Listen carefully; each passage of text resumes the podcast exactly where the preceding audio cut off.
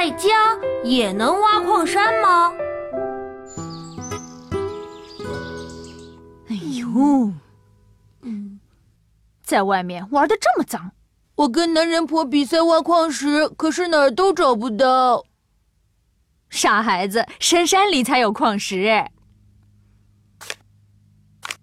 其实我们家就有。嗯，老爸在哪儿？这得先从我们的邻国日本说起。日本黄金的社会储量有六千八百吨，相当于全球黄金埋藏量的百分之十六。日本的银储量达到六万吨，相当于全球银埋藏量的百分之二十二。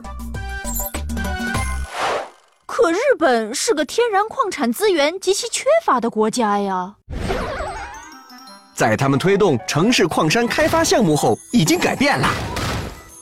老爸说重点。哦、嗯，其实很简单，就是把家里淘汰的电视、冰箱、洗衣机、空调等电器进行回收利用，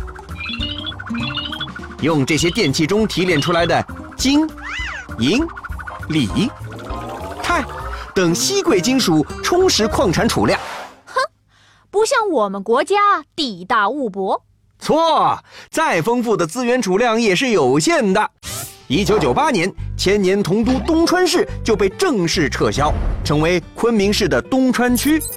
这是我国第一座因矿产资源枯竭而消失的城市。这件事是一个很明显的警告。 提醒我们，矿产资源已日渐匮乏。这么说，废旧电器不是废物。有一种说法很形象：全球百分之八十的矿产资源已经从地下转移到了地上，它们以电子废弃物等垃圾的形态堆积在我们周围，是放错地方的宝贝。我去储物间找。嗯。